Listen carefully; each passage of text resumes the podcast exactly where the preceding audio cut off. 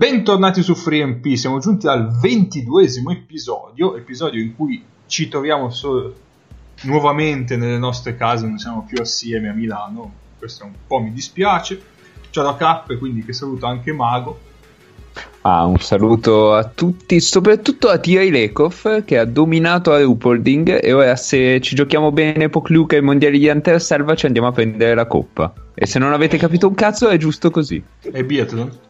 È biathlon. Beh, tu avevi già detto che prima o poi ne avresti parlato, quindi... Eh, avevi anticipato la cosa. Ciao Egno. Ah, io speravo parlasse di Dorovire e Elisa Vittozzi nel momento in cui parlava di biathlon. Comunque, ciao a tutti. E tu dici che siamo tutti nelle nostre stanze. Io in realtà stasera, secondo i piani, dovevo registrare da Parigi, però eh, la puntata da, da, un luogo esotico la faremo un'altra volta. E eh, vabbè, ci sarà Guarda, sempre modo di rimediare. Dorotea Via è quella che ha perso punti a Rupolding eh, nei confronti di Tia Deco, quindi proprio no. Eh, tu dovresti tifare l'Italia. No, io tifo Tyrell perché, perché è la mia preferita. Eh, ecco. Piace. Adesso Spiace. state particolarmente attenti perché saluterò Nick e il saluto di Nick sarà in HD. Eccoci qua, Se- sentivo anche salutino che ti faccio. Io sono davanti a un citofono in questo momento. allora, Scusi lei. Io... Siamo delle persone orrende perché a me questa cosa fa incazzare come poche, però adesso ci sto ridendo, quindi siamo eh, degli... Sì. Come, come, è giusto che sia, aggiungerei io, fa molto incazzare questa cosa. Però C'è molto nervosismo. Fino a, fino a, domenica sarà un nervosismo crescente, tendente alla neuropsicosi. Abbiamo dovesse... scoperto che dal suo appartamento vengono condivisi gli articoli di Claudio Pea. è così. Eh, io direi agli amici ascoltatori di ascoltare per me la voce di Nick perché potrebbe anche essere l'ultima puntata di Nick a 3 sì, mm, diciamo che siamo più o meno in base agli exit al, ai sondaggi preelettorali siamo mi sa un 50 e 50 di possibilità di sentirmi o non risentirmi in futuro. Molto bene.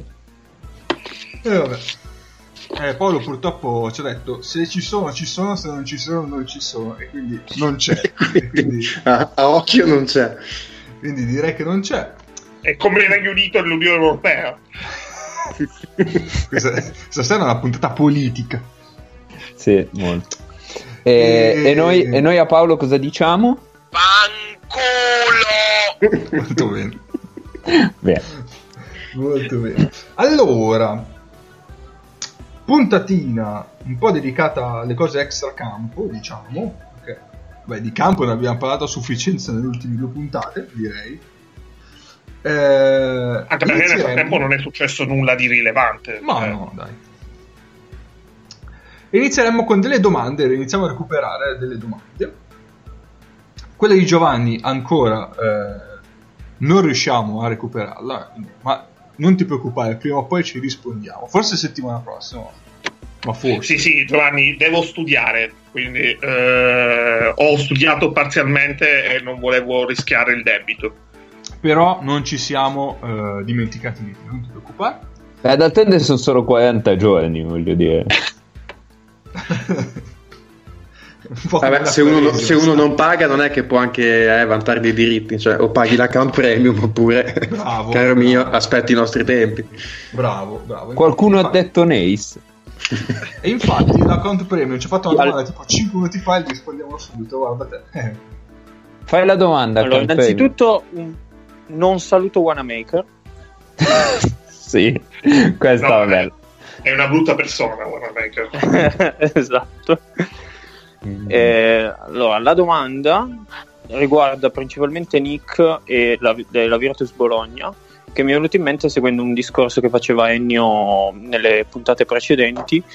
Uh, riguardo, al, il, riguardo, all'allenamento di, mm, di Tarzuski e Gudaitis, dove Tarzuski trova uh, giovamento dall'allenarsi contro il centro lituano perché lo, lo, porta a migliorare ad avere un migliore impatto in campo. La stessa cosa mi è venuta in mente se potesse essere trasl- eh, traslata su, su Markovic e Teodosic, cioè se Markovic trova giovamento d- dall'allenarsi e dallo stare in campo con, uh, con Teodosic. Ecco. Secondo te Nick è una cosa che si può può essere paragonabile o, non, o, magari è solo un mio, un mio pensiero così una, ma dunque, secondo me, più che per una questione di allenamento, proprio di allenamento durante la settimana, è proprio una questione dello stare in campo insieme in partita. Cioè, sono due giocatori che beneficiano reciprocamente, ma in, stando in campo insieme in partita, anche solo per il fatto che io, cioè, vedendo un po' la difesa di Teodosic la domenica, posso solo immaginare cosa sia la difesa di Teodosic durante la settimana in allenamento, quindi non credo che sia particolarmente diciamo, competitivo per, sì, quello, per Markovic in settimana. Forse, forse, più, non lo so, ecco, ma mi immagino magari ecco, eh, Paiola, che è il terzo playmaker, che è il ragazzino, magari gli rompe un po' di più le scatole, eh, però ecco, diciamo, su, sull'allenamento in sé magari non tanto, però sicuramente sono due giocatori che che si fanno del bene a vicenda in campo, nel senso che giocando tanto insieme si alleggeriscono la pressione uno dell'altro, la difesa deve concentrarsi magari su uno e aprire più spazi per l'altro e viceversa, e quindi poi in campo uno beneficia dell'altro. Secondo me è più Teodosic che beneficia di Markovic, nel senso che, che Markovic lo fa lo fa giocare spesso da, da, guardia sostanzialmente, lo fa partire lontano dalla palla, poi in realtà molto spesso la Virtus gioca questi schemi dove Teodosic parte lontano dalla palla ma mh, nel giro di 5 secondi ce l'ha già in mano, però la prende in mano in velocità, in movimento, con un po' di vantaggio sul suo difensore, poi da lì gioca sui blocchi, sui pick and roll partendo con già un po' di vantaggio dal suo difensore, poi dopo da lì prende ulteriore vantaggio e sappiamo poi tutti quanti Teodosic quanto possa essere offensivamente devastante. Quindi, secondo me, è più proprio un discorso di, di campo più che allenamento. Eh, chi magari ecco, sta beneficiando di allenarsi con loro è sicuramente Paiola, nel senso un ragazzino di 19 anni che fa una stagione dove ha minuti in campo, però comunque fai tutta una stagione dove ti alleni con davanti ecco, Marco e Teodosic, sicuramente ecco, questo è un anno che a Paiola farà, farà sicuramente molto bene perché insomma non, non capita proprio a tutti i 99 del mondo di poter fare un'annata con due pari ruolo, con due maestri davanti così. Quindi ecco, l'allenamento forse per Paioli in campo sicuramente Marco e Teodosic si beneficiano molto uno dell'altro, secondo me è un po' così. Ok, ok, va bene. Grazie mille per la spiegazione e l'argomentazione a riguardo. Ci mancherebbe, tu basta che mi tieni d'occhio Camara, Casale, siamo pari. Lui lo stiamo tenendo d'occhio, potrebbe uscire qualcosa di interessante nei prossimi mesi, diciamo. Quindi Casale è favorito? Casale non vorrei aggiungere la parola dopo, sinceramente. no, favorita da Torino in modo tale che Sardara debba fare i salti mortali per, per dimostrare che non è presidente di due squadre di Serie A contemporaneamente. Ma io quella è un'estate che vorrei vivere, però, onestamente. Comunque ricordiamo che la voce di Ney si è registrata, bravo Cappe che sei riuscito a, a, metterla così bene. Ma poi hai visto con che tempismo metto le cose, che sembra che parli in diretta invece... Pazzesco. Un fenomeno, un fenomeno. Ah. Che risponde alla gente, perfetto. Va bene, facciamo Anche una domandina. registrata di la domanda precedente, quindi... Cosa? Anche il mio intervento alla domanda di Ney sarà registrato. Certo. Facciamo un'altra domandina prima di passare al, al, momento più alto della puntata. Di ogni puntata, forse di 3MP. Non so. Eh, forse della di... radiofonia italiana. Eh, for- forse radiofonia, giusto appunto per, per rimarcare quel da dopo il Allora, Marco invece ci chiede: spettabile redazione di FreeMP. Vabbè, buon anno, quindi anche questa. Lecchino. Sì. Eh, sì. È il capodanno cinese, per il capodanno cinese. Bra- bravo, bravo, bravo, che è tra, tra tre giorni. Allora, iniziamo con la prima domanda del 2020, una domanda con prospettiva futura. Secondo voi questo sarà il decennio in cui l'ECA svilupperà e farà uscire un videogioco esclusivo di Eurolega? Voi ci giochereste? Io personalmente mi butterei più in una passione da Football Manager, dato che c'è NBA 2K. Allora questa mi permetto di risponderla io. Esatto, la domanda si può interpretare come K perderà il lavoro in questo decennio? Guarda che allora devo, devo fare la confessione. È un momento difficile. Sto giocando molto di meno. Eh, vedi. È dura, è dura, è dura. È dura. Comunque, eh, è un discorso che secondo me. Allora, bisogna ricordare che l'Eurolega ci ha già tentato in qualche modo nel passato decennio, forse addirittura. Sì, no, nel passato decennio, pagando mh, boh, mh, briciole probabilmente la, la 2K per farci buttare dentro i roster di Eurolega nel, in NBA 2K. Cosa che mi sa che... Eh, perché dico briciole? Perché praticamente i roster erano aggiornati al giugno precedente. Quando il gioco usciva a ottobre, tu ti aspettavi di prendere mh, le, le, squadre di Eurolega di quella stagione, invece ti beccavi quelle di giugno. E i roster possibilità... fatti da noi nella nostra off season. no, allora lì, cioè, lì proprio randomizzato. Si prende 400 Bolomboy. lì le facce non erano neanche fatte, cioè facevano proprio il tasto random, crea faccia casuale. Ne facevano 12 per squadra, buttavano dentro i nomi, statistiche a caso, anche lì random, e buttavano. Quindi, eh, cioè, non so, erano proprio briciole di pane, gli avevano dato per fare un lavoro così di merda. O forse non, se, se sbattevano loro i coglioni perché Europa, non lo so. Eh, bisognerebbe fare un discorso però legato al, al fatto che adesso tira molto di più i giochi, eh, cioè le, le modalità eh, da carte, eh, cioè sia in 2K che in FIFA, cioè le figurine che tu prendi pacchettini, spacchetti, sai quelle cose lì, tutte anche a pagamento.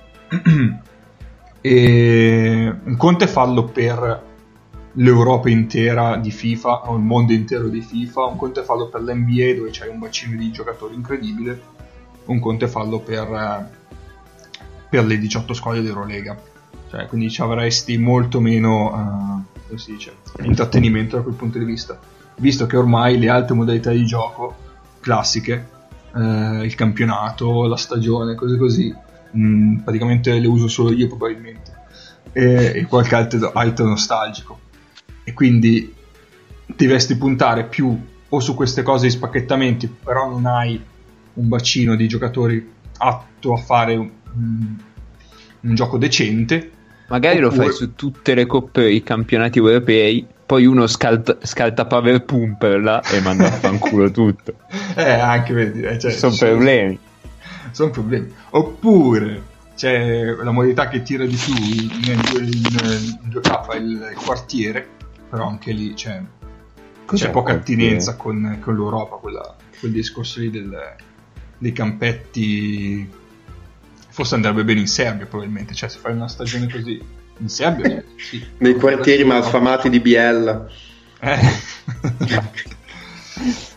e poi, cioè comunque è un investimento indifferente a fare un videogioco al giorno d'oggi, quindi boh, quindi probabilmente sì, anch'io andrei più sul manageriale, uh, oppure, come ha suggerito qualcuno, però lo volevo già dire, io andrei a bussare alla porta di chi aveva creato Fronte del Basket e praticamente e gli darei delle bastonate.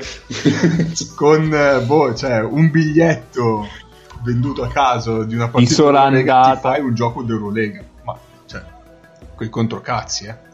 Rubi palla da dietro fallo antisportivo cioè vabbè. vabbè. Sì, forse anch'io, no, in realtà punterei anch'io sul, sul manageriale probabilmente, ma magari cioè, prendi quelle, quelli che hanno fatto eh, PC Fantacanestro. Ah, dai, ecco, bravi. Gli dai fior fior di soldi per uscire un po' da quel, da quel set eh, molto amatoriale, diciamo, molto indie, e ci crei un manageriale, cioè, quello lì è già un manageriale di tutto rispetto. Quindi, però, con gli introiti PC con una promozione PC Fantacanestro era ancora più interessante. Scusa, Egno? PC Fantacanestro di cui mi fregio eh, e mi vanto di poter, eh, di poter dire di aver curato eh, la traduzione in spagnolo. Dai. Eh sì, Poi non, non so grande, se fanno ancora. Grandi memorie. Sì, sì, sì, certo. C'è ancora. Eh. Sì. Adesso c'è pure, eh, c'è pure, quel campionato americano che tanto piace a Paolo. Mm. Vabbè, questo è se volete, cioè, volete aggiungere qualcosa, se no andiamo avanti. No, io aggiungo che sui manageriali mi incazzo sulle trattative perché escono sempre delle cose a caso. Non capisco mai quanto posso offrire a un giocatore e quanto no. Su PC Fantacanestro? Ma no, su tutti i manageriali in generale. Ok. Su PC Fantacanestro io mi ricordo che quando con le versioni quelle un po' più vecchie, quando non so, passavi dalla B alla 2, arrivavi al mercato e nessuno voleva venire in squadra da te, e quindi tu facevi il campionato di A2 tipo con una squadra orrenda, perdevi tutte le partite, buttavi il computer dalla finestra e dicevi vabbè allora mi volete male. Se PC Fantacanestro fosse aggiornato bene, ci sarebbe Paolo nella squadra da prendere e magari far esonerare o, mettersi come dite. Vabbè, vabbè, questo è cattiveria quindi, quindi Paolo out oppure eh, Sac d'Angelo. Hashtag. Ragazzi, io, cioè, lo sapete che voi due abitate, cioè, tu abiti a Milano, invece. Poi rischi, eh. Eh, io pure abito vicino a Paolo, eh, però, appunto, cioè, eh, eh, vabbè, però il, mio, il, mio, vantaggio è di essere grosso. Quindi... È vero, è vero, è vero. Accuseresti bene. Va bene. Eh, cioè, Paolo io... come scout, potresti assumerlo come scout, e cioè tipo informazioni del giocatore, sacco di merda. Ah,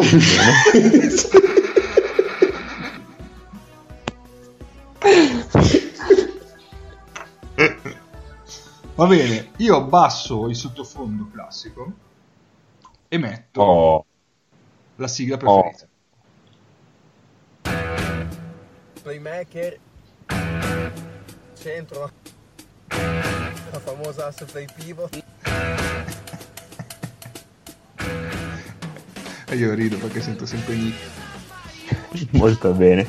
Credo che sia la prima volta che io sono presente no, no, con me stesso dall'altra parte. No, ci sei già stato. Dai. Sei già stato? Sì, sì. sì.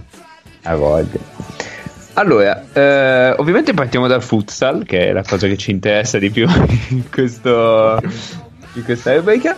E vi informo che su calcioa5live.com per ben due volte in questa settimana hanno citato il play, il pivot e un asse a caso, adesso non è che mi sono messo a leggere tutto, eh, sempre del campionato di Serie C1 Ehm, però parlando dell'Atletico Frattese, che adesso non chiedetemi esattamente dove sia, ma deve essere qualcosa per vincere di Napoli o giù di lì. E quindi, quindi sappiamo che è proprio legato l'asse pivot alla C1, cioè alla C1 di futsal.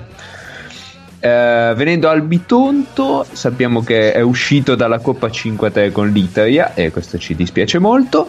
Um, però si rifarà tranquillamente nelle prossime, nelle prossime partite e in campionato.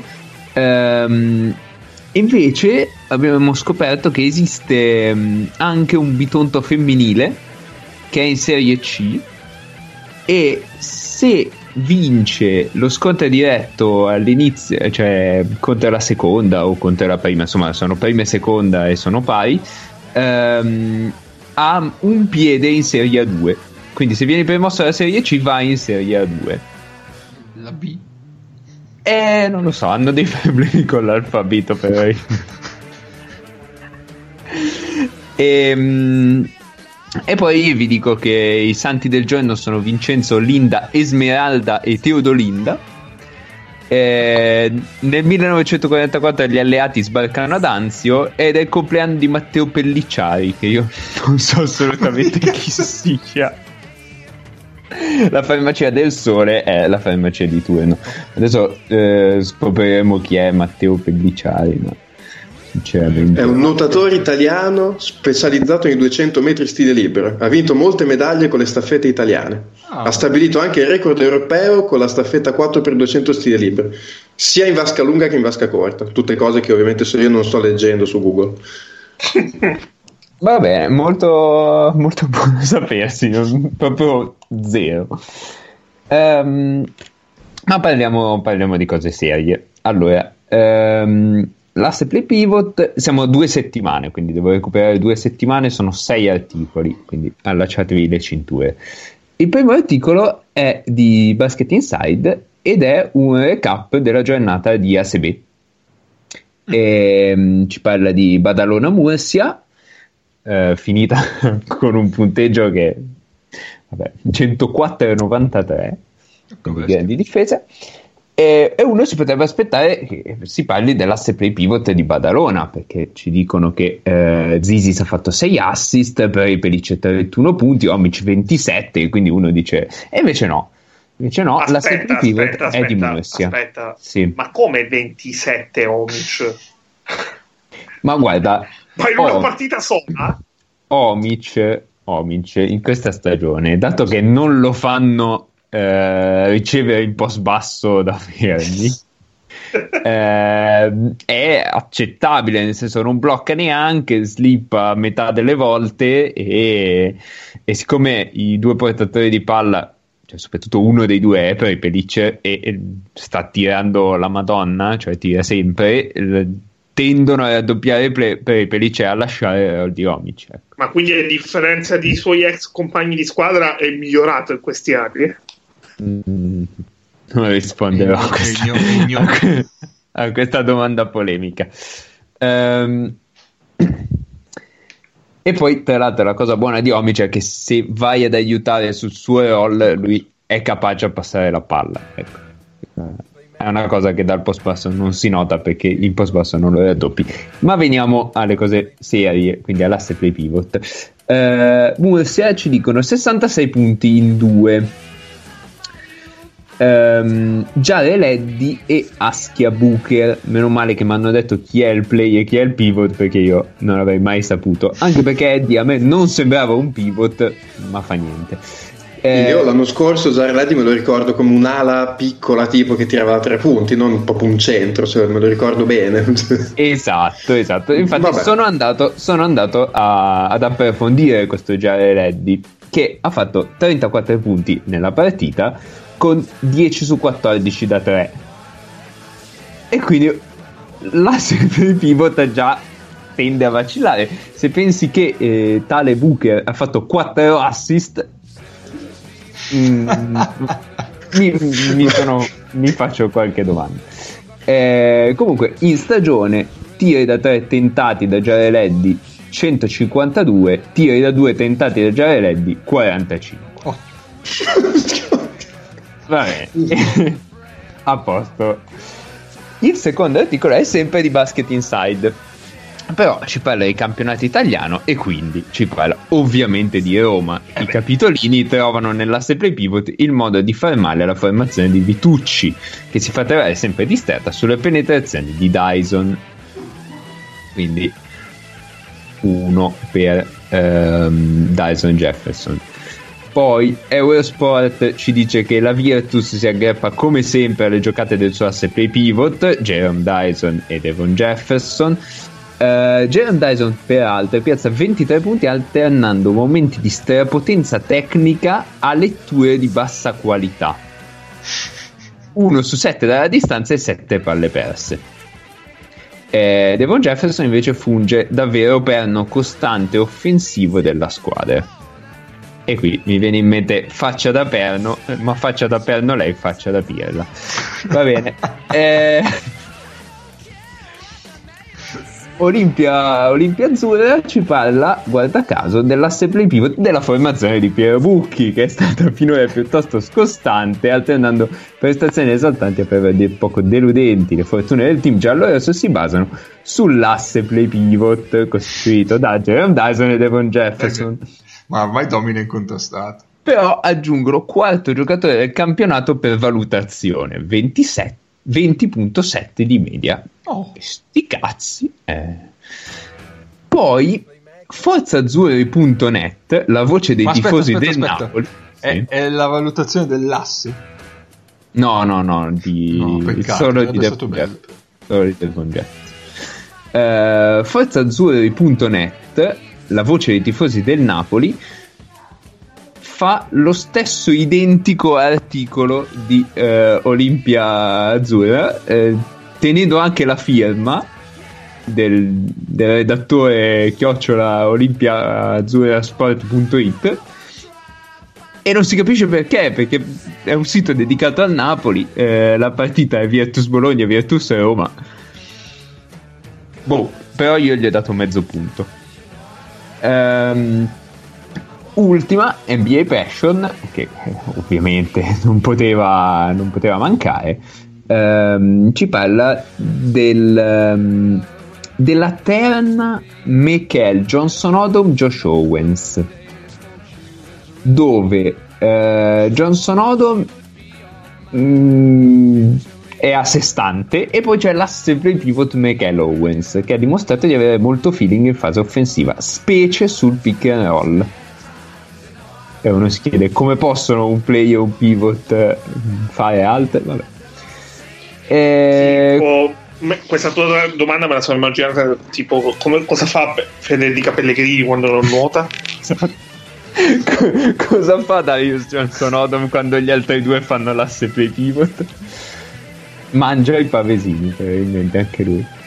Ehm, devo aggiornare le classifiche. Jeremy Dyson e Devon Jefferson conducono con 16 e Jeremy Simmons e Josh Meglio sono a 7 poi abbiamo sempre Milutinova a 4 e un po' di altra gente. Michael sale a 2 importante eh, per le testate NBA Passion a 16 Basket Inside a 7 Pianeta Basket a 6,25 e Olimpia Azzurra a 6 io ho finito. Va bene. Eh sì. Sempre grandi momenti questa rubrica ci regala. Grandissimi. Oh, guarda che uh, sei, sei, stato quasi bravo a finire insieme alla sì, Andiamo eh. avanti e parliamo di un innesto che è arrivato oggi ed è l'ennesimo innesto del Maccabi. Perché? Ah, pensavo Maccabi... Devin Marble eh, vabbè, qui mi si manca di rispetto qua perché eh, cioè, parliamo del Maccabi. Cioè, la diciannovesima squadra di Eurolega snobbata in questo modo. Vabbè, pagherete tutti, pagherete caro. Ma la futura squadra è campione del mondo. La diciannovesima, la diciannovesima squadra di Eurolega. Mm. Eh, nella conference est dell'NBA si qualificherebbe per i playoff? Nella conference assolutamente, ma con un filo di gas, con, due, con, un, con un asse play pivot del genere. okay. Molto bene. allora, quindi diciamo l'acquisto dell'Eurolega presente Nick. ok. Prossima sfida. Eh, che è Stademeyer perché Maccabi ormai non, non, è contento se fa un acquisto a settimana e quindi aggiunge anche Stademeyer tra l'altro, eh, subito sono arrivate delle news scottanti perché i tifosi dell'Apoel Gerusalemme l'hanno presa benissimo. Sono già partiti i cori Stadio muore. Ovviamente. Però, al netto Beh, di queste... dilettanti direi. Beh, sì. Cioè, eh, rispetto all'Olimpico Serpana, questo è, è assolutamente niente.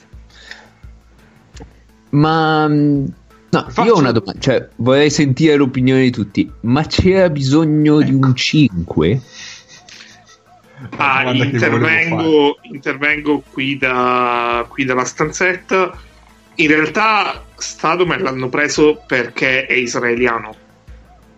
Loro dovevano inserire un giocatore israeliano per evitare di tesserare eh, Aaron Jackson anche per il campionato, tipo o tenersi comunque Reynolds, uno tra Reynolds e Jefferson solo per l'Eurolega e Jackson sì. e cer- hanno cercato di prendere un, un piccolo credo un buy- con buyout una squadra del campionato israeliano no, non mi ricordo il nome e non lo andrò a trovare e questi gli hanno detto picche, quindi non è solo la, la diciannovesima squadra di Eurolega che riceve picche quando prova a pagare buyout a stagione in corso. E, e quindi hanno preso Stadmer con grandissimo, grandissimo furore di popolo dei tifosi dell'Apoel Gerusalemme tra l'altro che hanno accolto il grande debutto nel weekend di Shelby Mac. Giusto tra l'altro. Cioè, quindi vabbè ma al netto della necessità o meno di firmare un israeliano, cioè potevamo prendere anche il primo che passava davanti al palazzo. Puoi prendere Stadio, ma... Tipo, io avrei preso Blutenthal. L'hai, l'hai, l'avresti risorto, sì. scongelato. Ma sì, dai, sarà fisicamente più o meno messo come Stadam. Ma più che altro adesso eh, il Maccabi eh, fuori chi ha? Black e Caspi. Black e Caspi, basta. Black e Caspi e in rotazione, cioè attivi no, adesso chi c'è? È di Bartolomeo pure. Ok, di Bartolomeo e invece sì. di attivi c'ha eh, Reynolds, poi Reynolds, Otello Hunter e, e Cohen che Cohen, in realtà è meglio da 5 che da 4. Quindi siamo a 3 più 2 fuori più Stadom. Eh, sì, che può giocare 4. Eh, sì, e Caloyer, eh, no, Caloyer Essi, Essi e Caloyer di fatto giocano 4, cioè sì, Caloyer sì, gioca sì, anche un po' 3, ma secondo me c'era bisogno di un tipo di un 3 per far giocare Caloyer più 4. Eh, infatti sì. Ma un po' meglio. Cioè, perché io Stadamer l'anno scorso, col fatto che l'Apple faceva la Champions, l'ho visto giocare un po' a livello di Champions ovviamente, cioè faceva, aveva minutaggi abbastanza contenuti, però produceva parecchio, cioè era un giocatore positivo, aveva, aveva un suo senso. Eh, il salto è grosso, però cioè, mh, messo in un contesto che funziona, secondo me può anche avere senso, cioè può, può, funzionare, però mi sembra che siano già comunque belli pieni. Poi quando tornano gli infortunati, nel senso non è che torni a mettere, cioè adesso al di là non credo che Stalemer magari abbia chissà che pretese, però devi comunque poi dirgli guarda adesso tu ti siedi, stai in panchina, eh, non lo so. Secondo me, secondo me, non arriva a 100 minuti totali da qui fino alla fine della stagione della Lega. Ci sta. Sì, sì, ci può stare. Ma se tu mi avessi detto lo Zenith firma Stadam, ti dico, beh, vabbè, ok. Cioè, hanno bisogno di un lungo. Poi quanto è romantico amare Stadio perché vince l'Eurolega? Eh, quello sarebbe bello. Mm, mm, mm dieci anni dopo essere stato il piano B dei New York Knicks eh, nella partita di agenzia estiva. Ecco, con lui che urla sul palco New York, this is for you. Nella stessa estate ha arrestato per vincere l'Eurolega e LeBron James vince il titolo NBA. Bello. Un saluto a tutti i tifosi dei Lakers. sì, probabilmente un po' di gente che ti potrebbe massacrare quest'euro. Vabbè. Sì, sì, sì, sì. Um... E un saluto a Paolo anche. Così, Vabbè, Così a caso. anche. Che ci tiene. Eh? Saluto anche. Ciao Nedovic. Eh dai, Ennio. Ah eh, beh, giusto, eh, eh no, ma l'ho fatto dire, l'ho fatto dire ah, alla voce registrata di Eh sì, abbiamo, abbiamo quest- tutte queste registrazioni. Questi sono i momenti comici, ovviamente preparati in anticipo perché siamo dei comici consumati. Dovrei prendere il Baduns. Sì. Ci chiameranno Vabbè. a Sanremo al posto di Amadeus. Basta fare pubblicità a Sanremo. Sì, no. Basta. E niente, cos'altro da aggiungere? No, boh, che non ne vedevo il senso, basta. Eh no, infatti. Semplicemente. Però, vabbè. Avanno anche lui. Eh, prossimo mini argomento, prima di passare all'argomento centrale della puntata, Ennio che voleva fare una precisazione sull'Efes. Sì, allora eh, lo dico in, mo- in, maniera molto edulcorata e tranquilla. Bravo. Eh, avete presente eh, quando dite eh, un po' ta- in tanti che l'Efes è un mirabile esempio di come si passa dall'ultimo posto alla finale in un anno, con un budget eh, normale se non basso e la grande forza della programmazione? Benissimo se avete presente questa, questa bella favoletta, eh, dimenticatevela perché è una sonora cazzata. Eh, perché l'ultimo posto dell'Efes di due stagioni fa è stato frutto del uno caso, due eh, qualsiasi cosa potesse andare storta lo farà, tre un mercato totalmente sbagliato. Ci sono un bel po' di giocatori importanti di quella squadra che ha fatto sei vittorie 6 vittorie, cioè 6 vittorie le ha fatte il Buduknost l'anno scorso, e che oggi sono nella squadra che invece non, non, probabilmente non farà 6 sconfitte in tutta la stagione. E per dire, Ataman arriva a metà di quella stagione. L'Efes non ha un budget basso, anzi ha un budget abbastanza importante e soprattutto sono soldi più o meno sicuri a differenza del Fenerbahce che eh, è messo bene, ma in una situazione a livello di polisportiva molto complicata. L'Efes ha una tradizione e una solidità ad alto livello che lo fanno di una squadra che è sempre stata a livello top 16 barra playoff di Eurolega, sin da quando partecipa all'Eurolega, cioè da sempre. Quindi eh, questa bellissima favola che eh, andate a raccontarvi per eh, dire anche bravi all'Efes mentre Milano vaffanculo, eh, cercate un altro, un altro, punto perché eh, per esempio quest'anno ci stiamo tutti divertendo a vedere il Maccabi benissimo il Maccabi è l'unica squadra di quelle delle licenze triennale e delle licenze decennali in Eurolega insieme a Milano che nei primi tre anni della nuova Eurolega non ha mai fatto i playoff e di certo al Maccabi i soldi non mancano perché infatti vanno a prendere a stagione in corso mille mila giocatori e quindi per favore eh, smettetela Ma tanto Molto bene. dire Milano vaffanculo. Sì, sì, ma quello cioè, siete lì dirlo e, e, può essere anche catartico, però non, ditelo non inventandovi puttanate, ecco. Giusto, giusto, giusto, assolutamente, assolutamente. Va bene. Ora direi di passare all'argomento di puntata, che è un argomento extra campo, ma... No, scusa, ma quell'FS lì cioè non aveva mezzo difensore sugli esterni. Adesso sono andato a riprendere il mio roster perché mi ricordavo. Ancora come... un'altra puntata di questo roster. Eh, ragazzi, sì, avevo fatto un. Tipo, Where, in the Where in the World is, sì. Cioè, uh, gli esterni di quell'FS lì sono. Balbai giocava 16 minuti. Che gioca anche oggi. Poi? Sì, giocava 16 minuti Balbai, però, eh. Cioè, 5, 16 minuti a partita tirato 1 su 10 da 3 e 13 su 40 da 2. Josh, Josh Adams. E hanno giocato entrambi 16 partite, cioè a metà delle partite. Poi c'è un Birkan Batuk che giocava 10 minuti a partita a caso, così. Io non sono sicuro che esista questo qui. Uh, Derek Brown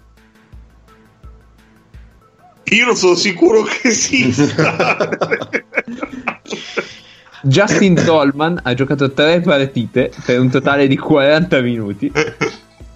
Justin Dolman me lo ricordo quell'anno lì per le palle a Bologna tutto l'anno con sto Justin Dolman che era uscito dal Barcellona mi pare sì, sì. E, e, l'ho preso poi l'Efes e, sì, ed è morto subito dopo. esatto poi c'è Tony Douglas che ha giocato 14 ecco. partite e 18 minuti a partita con la finestra nei denti. Esatto, bravo. Tirando il 42% da 3 e il 42% da 2.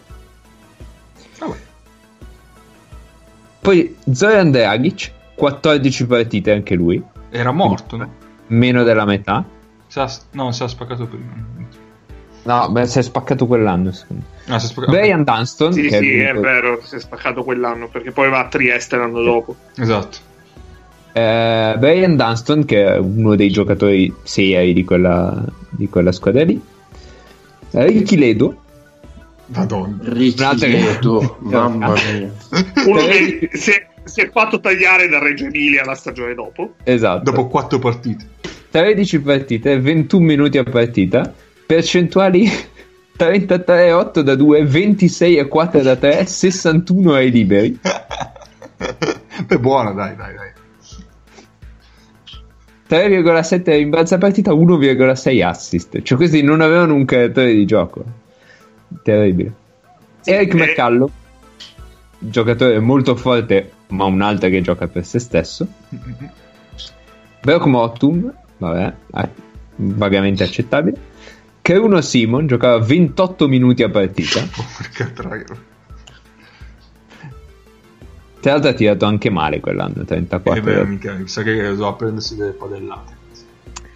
Vladimir Stimaz, che giocava da 4, eh, ricordiamo. Sì, sì. Eh, già è vero. Togliendo ogni spaziatura possibile. Terribile. E Sonny Wims, che ha giocato 6 partite. La salva di Sonny Wims. 30 minuti a partita. 30? 30 minuti a partita per 6 partite con 15.5 punti di media. Cioè, ecco, gli, all- gli allenatori di questa squadra erano Perasovic e Ataman. Sì, no, ma è stata una stagione in cui gli è, gli è girato tutto storto. Cioè, non c'è nessuno. In tre hanno, in quattro hanno giocato più di 20 partite. Eh, l'hanno costruita comunque gli stessi che hanno costruito questa. Cioè, eh, prendi il pacchetto completo. Eh, eh girare, può girare storta una stagione, semplicemente. Quindi non rompete il cazzo. Ok, va bene, possiamo, possiamo passare. A... Questa l'ho, l'ho, cercata di dire al tono di Paolo, molto. Ma Mago c'era sicuramente un audio. Eh, no, non ce l'ho. Non ce l'hai, vabbè. Non ho un rompete il cazzo, mi sa. Non lo so, non lo so, devo, devo cercarlo. Vabbè, dai, intanto, cioè, passiamo all'argomento principale, che è, ovviamente oggi è uscita la notizia del comunicato ufficiale dell'ULEB, comunicato nel quale specifica che eh, si dichiara contro eh, l'ECA, che sarebbe l'organizzazione che gestisce Eurolega e Eurocup, e si schiera assieme al, alla FIBA durante la, la denuncia per, come si dice, eh, abuso di potere. Abuso di potere dell'Eurolega. Quindi l'ULEB, per chi non lo sapesse, è la, eh, associa- l'organizzazione che comprende le varie leghe dei vari stati principali d'Europa. Quindi ritroviamo la Spagna, l'Italia, la Grecia, la Francia, la Germania e poi Israele, che vabbè, sempre un po', eh? Lituania Tutte. e poi anche Tutte. Belgio, Polonia eh, e la VTB. Quindi, eh, ma perché l'ha fatto? Eh, questa, questa, è la domanda. Perché, cioè, tu potresti dire, vabbè, ci sta, perché la dichiarazione dice, la dichiarazione del presidente che è Van der Spiegel, dice, eh, eh, non ci piace come l'Eurolega si è posta in questi anni, hanno distrutto il, il calendario, hanno fatto appunto hanno abusato del loro potere per gestire e fare quello che volevano del campion- de- delle squadre che partecipavano uh, non hanno un aspetto meritocratico per entrare ci sono regole aspetta che cerco il paragrafo giusto eh, che dice una bella roba.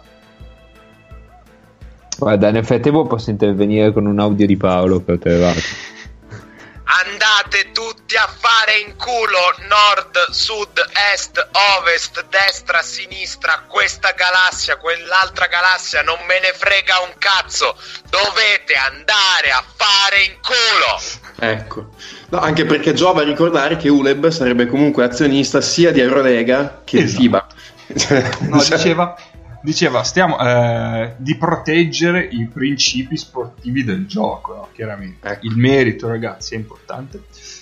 E eh, sì, come diceva Nick, meno male che non c'è davvero. Detiene delle quote dell'ECA, ma eh, poi no, cioè, potrebbe anche dire, vabbè, comunque, vabbè, eh, quota a parte, uno può anche dire, magari eh, comunque vogliono proteggere l'aspetto meritocratico e tutto, no? Si schierano più a favore della Champions League che comunque sta venendo su bene. Ma, eh, però si scopre che in realtà ieri eh, la FIBA ha firmato un accordo per aumentare gli introiti eh, della Champions League nei prossimi anni attraverso due sponsorizzazioni di eh, investitori abbastanza importanti. E quindi uno eh, a pensare male si fa peccato, si dice, però allora, e questo però, vabbè, adesso ne discutiamo seriamente. Mi sentite? Mi sentite? Sì. molto bene, molto bene. Allora, ehm, avete detto tutto molto molto bene. Secondo me bisogna fare, eh, per capire la situazione dove siamo adesso, bisogna anche eh, avere una buona comprensione di, di quello che succede oggi. ULED. Aspetta, facciamo, secondo me eh, magari eh, per chi conosce meno. esatto, eh, esatto. no no cioè, so, solo per eh, chi magari conosce meno la situazione cioè, sarebbe corretto fare chiarezza su quale può essere l'estrema, l'estrema conseguenza di questa cosa cioè sostanzialmente che eh, FIBA tolga l'affiliazione a tutti i club associati a ECA cioè, portando questa, questa, situazione all'estremo. ULEB, ULEB non FIBA. FIBA sì, sì, che ULEB tolga la, l'affiliazione a tutti i club associati ECA, sostanzialmente impedendogli di partecipare ai campionati nazionali. Ecco. giusto questo, perché magari uno che non conosce bene la situazione dice, beh, quindi... Allora, sì, sì, sì, è vero, no, no, questo è verissimo, però questo è, diciamo, in America la chiamerebbero eh, la nuclear option. Sì, sì, sì, esatto, esatto. Cioè, e, e, qua sarebbe, cioè, siamo anche abbastanza lontani. Sì, sì, non credo che ci si arriverà mai. E, allora, mh, per dare un attimo di contesto, eh, ULEB in realtà è la situazione di ULEB è una situazione molto interessante perché ULEB di fatto ha creato Eurolega, cioè ECA eh, intesa come la aspetta un attimo che prendo la, decis- la definizione precisa Euroleague Commercial Asset è eh, una compagnia che è stata creata dopo la, eh, dopo la creazione della stessa, della stessa Eurolega. Sì. E eh, oggi ECA riunisce le, eh, gli 11 club che hanno questa licenza pluriennale, tra cui ci sono tutte le squadre, le, più, le squadre più amate di questo podcast. Ecco. E, mh, mm, tranne il Partizan. Infatti, tra l'altro, scusami, scusami, mi permetto di intervenire perché qua io si chiude un cerchio. Eh, ULEB fondata da Gianluigi Porelli, presidente di Virtus Bologna. Quindi vedi, si chiude un cerchio perché poi noi siamo la diciannovesima squadra d'Eurolega. Vedi, qua si chiude tutto quanto. Sì, perché, perché in fondo tutte le strade portano a Basket City. Perché eh, come esattamente, esattamente. è la Roma della pallacanestro. Esatto. Ma infatti e... la scissione. Ehm degli anni, dell'inizio 2001, eh, 2001 sì, quell'anno, è, la scissione è ULEB contro FIBA. Esatto, esatto. Ok, e vai. progressivamente ULEB comunque eh, ha giocato sempre più un ruolo da, eh, da mediatore fondamentalmente, perché per esempio eh, un accordo importante è stato quello che nel 2004 eh, Eurolega e eh, FIBA hanno fatto a partire dalla stagione, da un paio di stagioni successive, eh, assegnando l'organizzazione direttamente dei, eh, dei due tornei principali, del, de, riconoscendo come Eurolega ed Eurocup come i due tornei più importanti eh, a livello continentale e lasciando l'organizzazione di questi a ULEB è da ULEB che si genera ECA, che a oggi ha, eh, che poi progressivamente col tempo ha, ha avuto una vita a sé, ha um, una, una maggiore, sempre più maggiore autonomia. Quindi ULEB si è ritrovata in questa situazione dove ha una partecipazione sia in quella che è la Champions League, che è il prodotto di punta eh, di FIBA per quanto riguarda il basket europeo, sia in quella che è di fatto l'Eurolega. Mm, tutto quello che eh, in realtà tutto perché degenera nel 2015 degenera nel 2015 perché quando termina quello che era l'accordo eh, l'accordo che eh, FIBA aveva fatto con Eurolega eh, quasi dieci anni prima ehm, FIBA voleva diciamo competere con l'Eurocup perché quello era il momento in cui Eurolega stava eh, definendo bene tutto il discorso del eh, delle licenze degli unici club licenziati. Sì. E, ehm, da lì nasce eh, la Champions League, nasce la Champions League con, eh, con FIBA che aveva provato da, da, parte sua a tirare dentro eh, i principali club eh, licenziati da parte di Eurolega, tra cui anche Milano, per esempio. E, ma eh, i club comunque avevano deciso di rimanere eh, fissi, eh, cioè rimanere legati a Eurolega e poi sono stati per certi versi premiati eh, dall'accordo decennale che eh, Eurolega ha firmato con IMG. Eh, in questa specie di joint venture sotto il pu- punto di vista del marketing che oggi comunque rappresenta la maggiore for- fonte di introiti e di ricavi per la nuova Eurolega nonché la base economica secondo cui tutto il sistema di Eurolega comunque oggi esiste, cioè senza quell'accordo decennale mm, non, probabilmente non si sarebbe mai fatta con questo, con questo potere eh, anche mediatico l'Eurolega come è oggi. L'accordo di ieri eh, annunciato da Champions, da Champions League è per certi versi paragonabile a quello che è l'accordo di eh, 5 anni fa, di quasi 5 anni fa, eh, fatto da Eurolega con AMG perché comunque eh, Basketball Champions League ha trovato degli investitori molto importanti, eh, con dei fondi eh, molto importanti che vengono comunque dagli Stati Uniti. È il, a, un primo, a un primo osservare dal punto di vista dei comunicati stamp, dei comunicati, sembrerebbe che il coinvolgimento di quelli che sono investitori americani della Champions League possa essere anche superiore a quello che di, eh, quello di IMG eh, con. Um, eh, con Eurolega stessa, perché a oggi il coinvolgimento di AMG con Eurolega stessa è servito a creare fondamentalmente una compagnia che si chiama Euroleague Venture, eh, che è eh, fondamentalmente orientata a, eh, in, a, crescere il valore economico e la, eh, cons- la conoscenza dell'Eurolega in giro per il mondo, soprattutto dal punto di vista della comunicazione e del marketing. Mm, questo è il panorama in cui ci stiamo muovendo è eh, soprattutto un contesto in cui eh, era inevitabile che si sarebbero creati comunque dei passi importanti, perché già a inizio stagione Eurolega ha fatto un primo passo fondamentale cambiando la struttura del, del torneo decennale, eh, in, eliminando comunque l'accesso diretto da alcuni dei campionati e introducendo il discorso relativo a queste licenze annuali che fondamentalmente sono delle wild card, solo che non si chiamano wild card, che vengono date e distribuite eh, a, eh, secondo, a club che Eurolega riterrà meritevoli. L'unico, l'unico eh, punto particolare riservato a un campionato ben preciso che Eurolega ha deciso di fare è ovviamente legato alla Lega Adriatica che nasce su impulso di ULEB e nasce soprattutto per eh, fornire il miglior club di quella regione o i migliori club di quella regione a partecipare a una competizione come l'Eurolega. Cioè, se nel momento in cui la Lega Adriatica non ha una squadra che qualifica, che gioca almeno una squadra che gioca l'Eurolega ogni anno, la Lega Adriatica smette di avere senso di esistere. Ed è il motivo per cui in questa stagione si sono levate un bel po' di voci di dissenso da parte della Serbia eh, anche dai presidenti di squadre come Stella Rossa e Partizan, che oggi sono coinvolte a pieno titolo comunque in quello che è il progetto di ECA, e, contro questo sistema. Contro sono, la Serbia è stata nettamente la, squadra, la nazione più contraria a quella che è la riforma di Eurolega.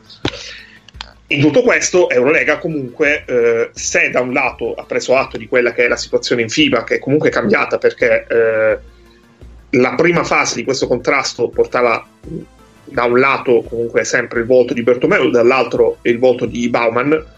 Eh, Bauman, come penso sappiate tutti, è morto eh, impro- all'improvviso, eh, oramai sono, è praticamente un anno e mezzo fa, e al suo posto è subentrato eh, Zaklis, che è un, un, un, avvocato greco abbastanza sconosciuto a quelli che erano eh, al grande pubblico, eh, che però sembra avere comunque un approccio abbastanza diverso da quello di Bauman. Bauman un, era una, un dirigente molto forte, molto di impulso, con ottimi rapporti anche a livello politico, era un membro del CIO, eh, aveva una gran, era per certi versi l'erede perfetto di quello che era stato Boris Stankovic, che era il grande eh, presidente di FIBA che aveva creato anche le premesse per lo sbarco dei professionisti al torneo, al torneo olimpico insieme a David Stern. E, ehm, il punto è che eh, Eurolega nel fare il suo cambio non, eh, non fa nessuna menzione di, che, eh, di quella che poteva essere una prima linea di apertura, ovvero eh, il modellare il campionato per permettere eh, comunque eh, le pause in occasione del, delle finestre premazionali dal, la risposta è arrivata qualche mese dopo ed è arrivata con questa, questo 1-2 da parte di FIBA ehm, che comunque è rilevante perché eh, io rispondendo a eh, cioè, messaggio di Marco sul gruppo Telegram eh, Van Spiegel non ha torto cioè la dichiarazione di Van Spiegel mh, mm, è ovviamente enfatizzata su alcuni concetti perché eh, deve dare sostegno a quella che è la parte che ha deciso di appoggiare in questo, in questo duello, in questa battaglia, ma ehm, non è sbagliato il ragionamento che fa perché effettivamente mh, quello che è il sistema di ECA ha cambiato il calendario del basket europeo.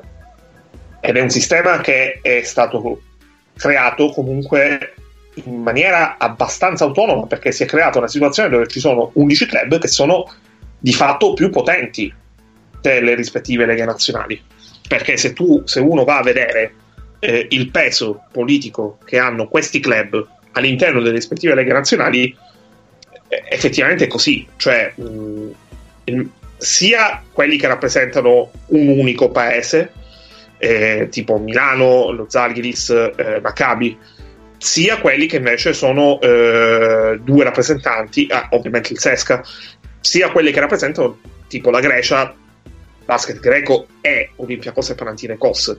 Infatti nel momento in cui succede la sceneggiata dell'Olympiacos della scorsa stagione, eh, a livello politico il basket greco ha vissuto tutto questo come un terremoto incredibile e, e troveranno alla fine un modo per far tornare l'Olympiacos in alto non parliamo poi della Sepe con Real Madrid e Barcellona e anche Basconia, che comunque rappresenta una regione geografica molto importante. Quindi mh, si è creata questa situazione dove secondo me quello che può succedere nel futuro sono due possibilità.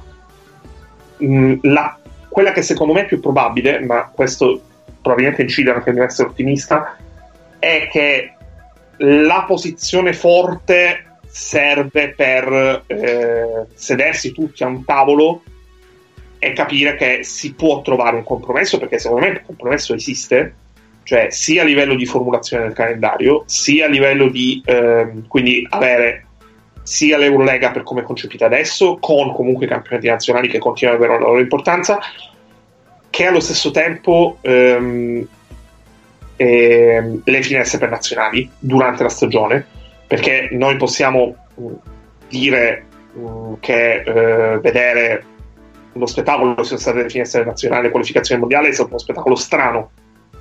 Però di fatto noi abbiamo avuto la possibilità di vedere le nazionali in tutto il mondo e nella maggior parte dei casi delle squadre comunque competitive anche perché soprattutto a livello europeo e giocare in palazzetti pieni con un entusiasmo, un interesse da parte dei tifosi attorno alle nazionali che è decisamente maggiore di quello che si ha nel momento in cui queste squadre giocano solamente l'estate con dei giocatori che arrivano logori, stanchi e le prime amichevoli sono totalmente inguardabili anche a livello di interesse per la pallacanestro perché sono semplicemente un rodaggio dal punto di vista atletico per quella che è la stagione successiva.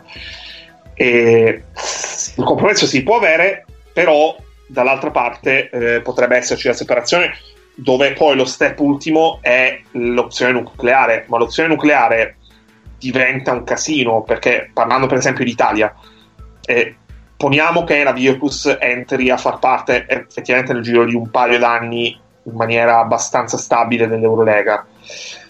Abbiamo due club disaffiliati eh, al campione italiano poi come si fa? Perché, per, per fare un esempio, eh, per avere dei giocatori extracomunitari, Milano e Virtus Bologna devono avere dei visti, dei visti che devono essere rilasciati dal CONI. Il CONI perché dovrebbe rilasciare dei visti a due squadre che non hanno l'affiliazione presso la propria federazione? Quindi mh, mm, secondo me mh, que- ha senso questa posizione e cioè la posizione di Uleb, questa presa di posizione di Uleb è molto importante per, per, dovrà essere molto importante per Eurolega perché una reazione dovrà esserci e se Eurolega veramente vuole eh, arrivare al punto in cui nell'anno del suo ventennale lavorare perché ci sia un trentennale fra dieci anni eh, deve quantomeno capire che eh, la posizione di ULEB è una posizione che viene presa perché è condivisa tra tutte le leghe europee, soprattutto quelle dove giocano le squadre più importanti, che sono le squadre con la licenza decennale. Ma io a questo punto ho una domanda. ULEB, che cazzo c'entra? Cioè, perché ULEB prende questa posizione così abbastanza dal nulla? Perché finora non si era mai schierata negli ultimi anni, diciamo. Uleb la prende perché Uleb, sì, ma non solo. Uleb la prende perché, eh, perché questo sistema eh, di calendario di organizzazione della stagione ha creato delle situazioni eh, che evidentemente da parte delle leghe c'è del malcontento che serpeggia da tempo.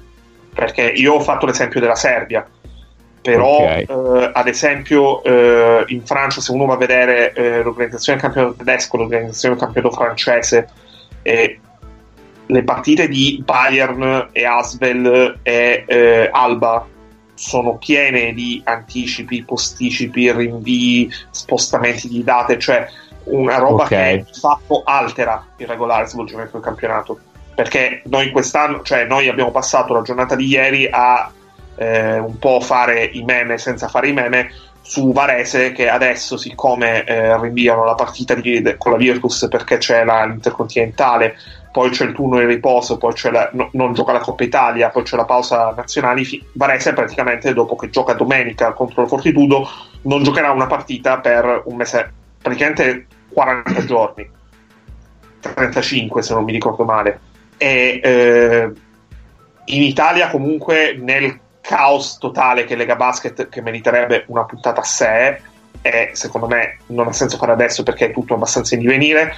E, in Italia sono stati abbastanza bravi a gestire la situazione di Milano perché non ci sono stati in questi tre anni, anzi quattro, casi di partite di Milano rinviate per mesi perché c'è sempre stata una capacità abbastanza eh, buona sia da parte di Milano perché eh, Milano come struttura lavora molto bene in questo senso nel pianificare la stagione e vi assicuro che non è facile perché eh, io nel mio piccolo, eh, nella mia mente perversa, mi sono messo l'anno scorso quando si poteva, si ventilava l'ipotesi di un calendario di, un campionato 17 e soprattutto c'era il discorso dell'allargamento delle coppe europee della stagione che doveva chiudere essenzialmente entro il 12 giugno a stipulare delle ipotesi di date per quella che era, sarebbe stata questa stagione e sono uscito pazzo fondamentalmente eh, il, quel pomeriggio che, che l'ho fatto. E, um, in campionato, cioè, um, in, in, in, Italia sta, lo stanno riuscendo a fare molto bene, in Spagna pure, ma in Spagna procederia sia anche più semplice perché più squadre sono, più è facile gestire un discorso del genere, per quanto assurdo possa sembrare. E, um, però è un malcontento che serpeggia da tempo. E ok, ok. Adesso bisognerà capire che eh, ECA non può, in questo momento dove sta cercando di assumere una struttura definita, non può alienarsi le leghe nazionali. Perché le prime che poi a un certo punto prenderanno posizione, e non stavolta per ECA, secondo me saranno i stessi club. Perché Milano non può andare allo scontro frontale contro okay. eh, Lega Basket. Motivo per cui oggi Stavropoulos sta riformando lo statuto di Lega Basket, come Sardara sta cercando eh, il tipo che il consulente sui diritti TV e Baraldi sta cercando il nuovo presidente di Lega. Però a questo punto ehm, la dichiarazione di ULEP che dice che appoggerà FIBA nel ricorso alla Commissione europea è una facciata perché mh, io eh, comunque teniamo conto che Eurolega comunque è una lega privata, no? Quindi sì, io in Commissione sì. europea non so quanto eh, possa valere un ricorso, nel senso, eh, loro ti dicono noi non siamo la Coppa dei Campioni, la Coppa dei Campioni è la Champions League FIBA, noi siamo una lega privata, inviti, le squadre come noi le invitiamo possono accettare o declinare l'invito, ci sono 18 squadre che accettano il nostro invito, vengono nella nostra competizione, noi non... Eh, allunghiamo semplicemente gli inviti, non obblighiamo nessuno a partecipare, siamo una cosa che è sopra alle leghe delle competizioni FIBA. Ma, la, punto... ma l'abuso di potere si configura nel momento in cui sei effettivamente riconosciuto tu che sei una lega privata, che sei organizzata dagli stessi club che, la, che ci partecipano, ti trovi in una situazione dove, ehm, dove fondamentalmente eh, hai eh, i, i, le provenienze degli stessi club che ehm, diciamo sono in tuo contrasto, cioè l'organizzazione dei campionati. Sì. Allora, il motivo, questa, questo discorso della, del, del, contenzioso presso la Commissione europea va avanti da anni. Nel 2016, il famoso anno esatto, di Reggio Emilia, esatto, Trento e esatto, esatto, va avanti da anni. e diciamo i primi step sono stati soprattutto relativi al discorso del calendario, al discorso del, anche del fatto che le squadre di Eurolega potessero rifiutarsi di eh, mandare i giocatori, cioè tutto un discorso complesso. E diciamo la bilancia sembrava pendere più da un lato che era il lato di Eka, anche perché c'era la posizione abbastanza neutrale di Uleb. Dopo, comunque, questo è il quarto anno che. Eh, che Eurolega, che c'è questa, questa formula dell'Eurolega, l'anno prossimo sarà il quinto e sarà un anno molto importante perché la formula sarà molto diversa rispetto a questa stagione. e um, si apre un nuovo capitolo e il fatto che si muovano le leghe è anche molto importante perché di fatto i spot per le leghe riconosciute come le più virtuose che erano il posto per la squadra spagnola, il posto per la squadra tedesca, il posto per la squadra russa, il posto per la squadra della Lega Adriatica, le quattro licenze annuali, e mh, erano, mh, possiamo anche dirlo, un contentino per farle stare, tra virgolette, buone, perché comunque eh, se tu andavi a vedere le altre, le altre non erano in grado di esprimere con continuità delle squadre che potessero garantire uno standard d'Eurolega. Quindi non potevi dire eh, sì, mettiamo quindi l'Italia se ne stava buona, la Grecia se ne stava buona, eh, la Francia una volta che è entrato la Svel se ne stava buona eh, e via dicendo. Adesso che hai tolto quel discorso e che hai aperto il concetto di discrezionalità, eh, fermo restando e comunque hai detto che non ci saranno più di quattro e soprattutto hai tolto il limite massimo di squadre per paese, almeno ufficialmente, perché comunque cioè, non avremo sei squadre di spagnole in Eurolega, hai, eh, cioè, ha anche senso che Uleb prenda questa posizione. Però la prende solo nel momento in cui ha trovato anche lei una posizione economica forte con questo accordo. Nel senso, è lì secondo me che la posizione di Uleb è un attimino ambigua, nel senso, cioè, mi, mi entri, è una sorta di tempismo. Esatto. Cioè, poi, poi, nel senso, io la leggo anche che, ok, prendo le parti di FIBA nel momento in cui FIBA eh, ha una posizione abbastanza forte da poter far veramente sì. paura a ECA, cioè perché prima effettivamente se no eh, la, ne avevamo già parlato, obiettivamente FIBA non poteva far paura a ECA per la struttura economica che si è data a ECA, però io in questo momento, adesso io non so quali siano le cifre dell'accordo di FIBA, però le cifre di, di IMG mi pare che fossero sui 700 milioni in 10 anni. 900, 900. Ecco, cioè non lo so, io faccio fatica a pensare che per quanto FIBA abbia lavorato bene tutto, abbia trovato un tipo d'accordo migliore di questo che vada anche solo vicino a questo.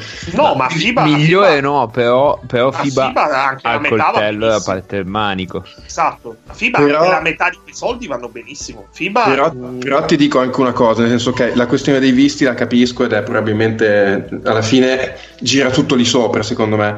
Cioè quanto le federazioni se si impuntano possano fare ostruzionismo ai, alle squadre con licenza ECA, però quanto una società ci mette ad aggirare questo problema, nel senso a trovare... No, non che... è facile, non è facile, no. cioè tu dovresti... E cioè, poi... La federazione del tuo paese. Cioè, sì, adesso, poi... aspetta, penso, eh, sì. penso, penso in avanti, eh adesso nel senso ECA e Eurolega in generale sta cercando di andare sempre di più verso il modello NBA, no? Il modello NBA comunque è una struttura centralizzata, se non sbaglio, no? Eh, i, tipo è la G League o l'NBA che i contratti sono di proprietà della Lega e poi vengono ripartiti tra le squadre, cioè comunque diciamo c'è una proprietà no, l'NBA, l'NBA, l'NBA, esatto. L'Eurolega facendo una cosa del genere potrebbe dire eh, noi diamo anche le licenze delle squadre come nostra proprietà e prescindiamo da una questione di visti, troviamo un paese che ci... Che eh, ci... però c'è, però cioè adesso non so, sto ragionando così senza assolutamente sapere bene quello che sto dicendo, eh. però per dire nel senso, mh, siccome parliamo comunque di, di mh, realtà che muovono soldi, che sicuramente da questo punto di vista hanno, sanno come aggirare questi nodi qua, eventualmente se si parla di una grossa differenza di soldi, quanto ci mette un Real Madrid, un, un Olympiacos, un Panathinaikos, una stessa Milano a trovare non un modo fare. per aggirare il problema. Non lo può fare ed è il motivo per cui si va in Commissione europea perché sono comunque rivolgendoti tu all'Unione Europea nel momento in cui l'Unione Europea non te lo consente tu non sei fondamentalmente fregato perché a meno di trasferire tutte le eh, 18 squadre in Liechtenstein per mm. esempio mm-hmm. però significa che, che le giochi in Liechtenstein. Mm-hmm. Cioè, no, non che le giochi che la sede legale in Liechtenstein, eh, però tu puoi continuare a giocare a Milano, a Madrid, a Barcellona, a Kaunas senza problemi. Mm-hmm perché l'NBA può permettersi di farlo perché fondamentalmente è un paese. Sì, sì, sì, è un paese solo, certo, certo.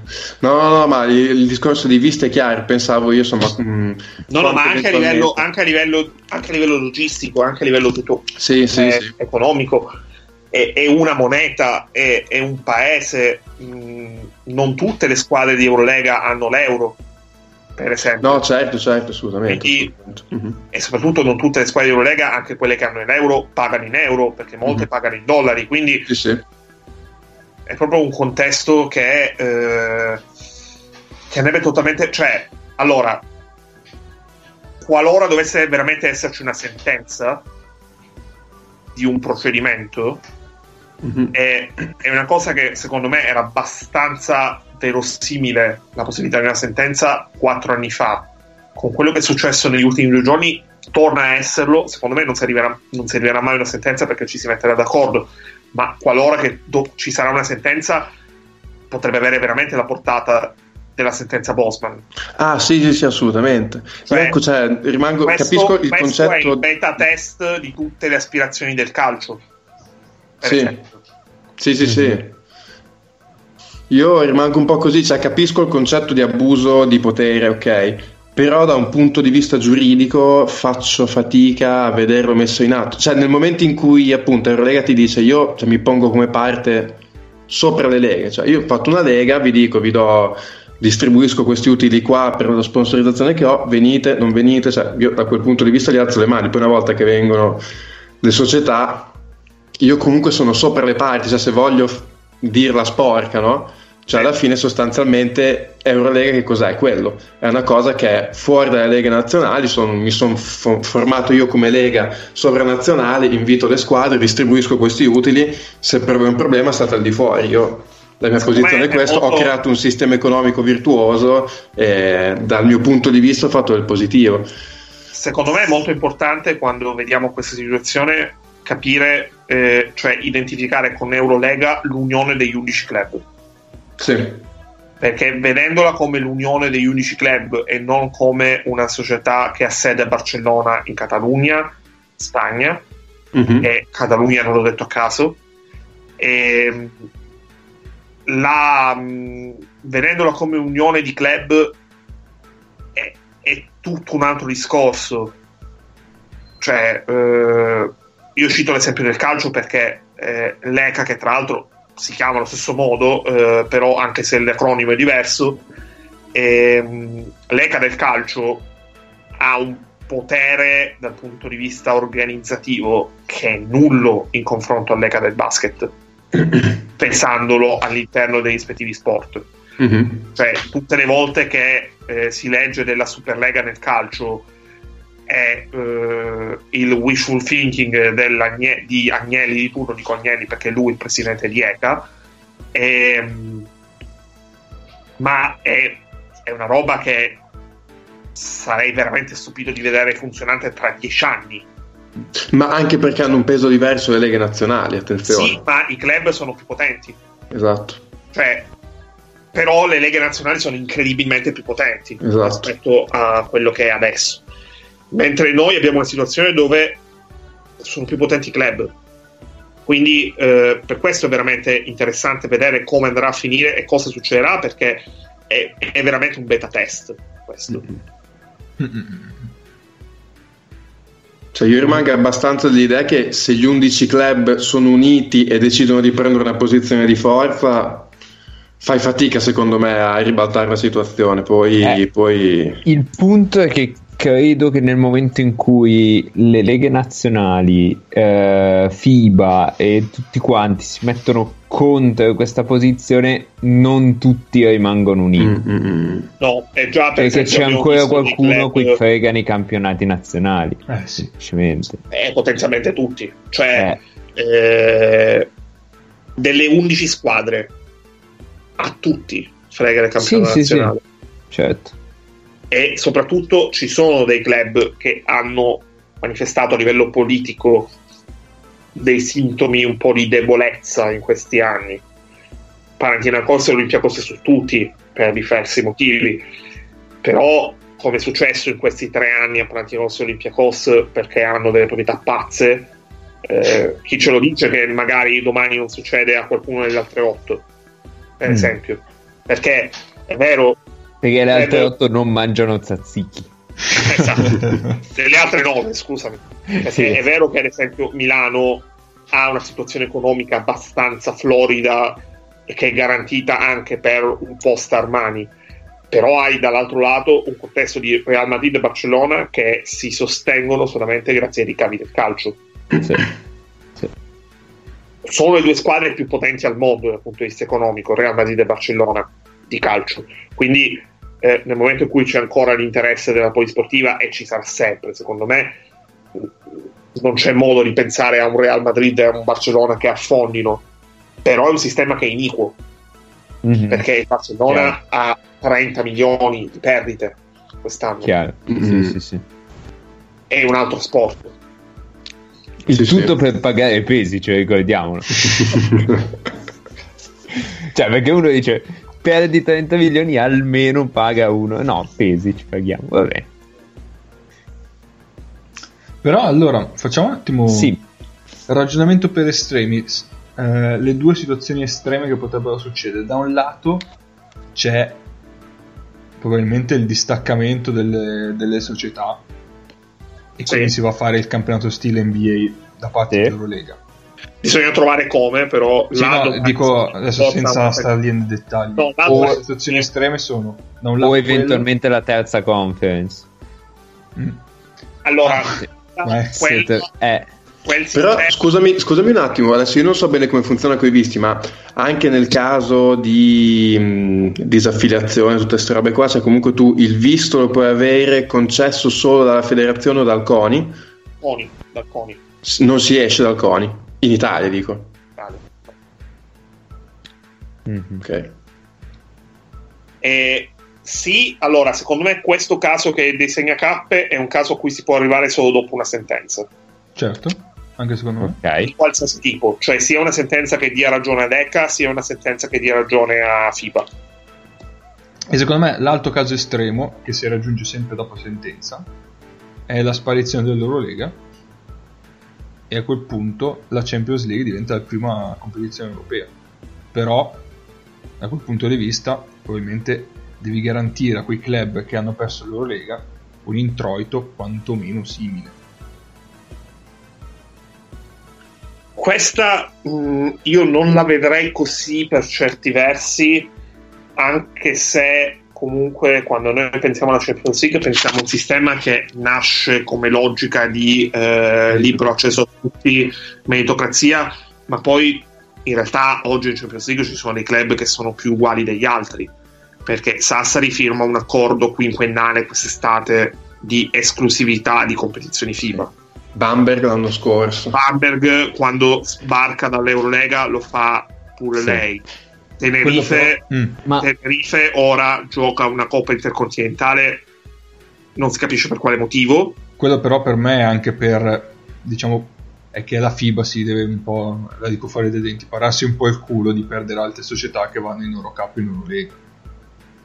E allora capisci, capisci anche tu e capiamo tutti che il sistema, eh, il sistema delle competizioni europee per club è comunque compromesso, cioè non ha senso tentare un ritorno alla meritocrazia, seppure nel momento in cui ti professi meritocratico perché magari hai un posto garantito per il campionato polacco, il campionato belga, ungherese, ungherese. il campionato Dipende, se, se elimini Eurolega ci puoi tornare, eh, perché sì, esatto. Eurolega ha creato un sistema economico migliore. Ma basato domanda... sulla qualità. E come la metti con gli unici club che sono più importanti?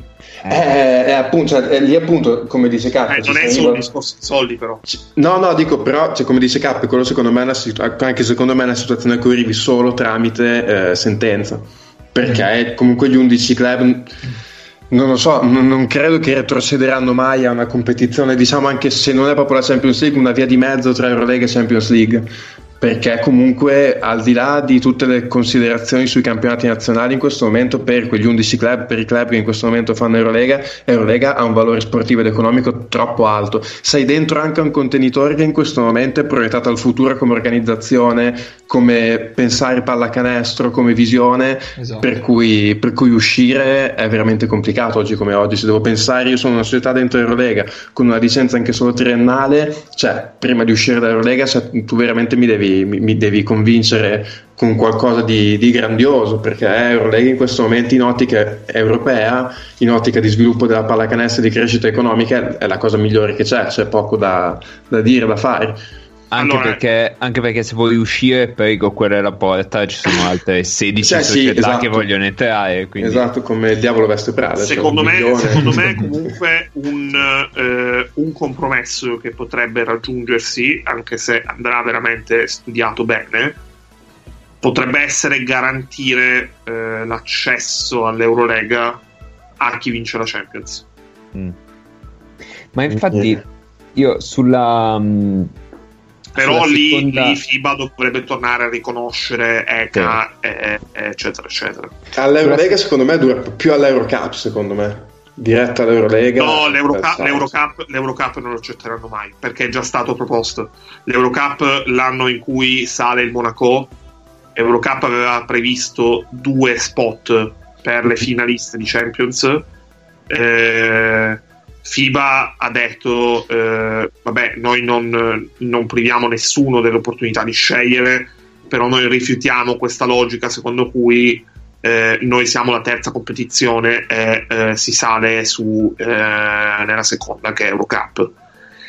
E nel momento in cui comunque loro i soldi ce li hanno per avere un potere economico maggiore dell'Eurocup eh, questa posizione sarà rifiutata ancora con, con ancora più forza eh, ma infatti sulla, mm, sull'opzione, sulla seconda opzione di cappe, secondo me lì mh, mm, c'è da chiarire qual è la volontà di FIBA. Cioè, io non credo che la volontà finale di FIBA sia distruggere Eurolega.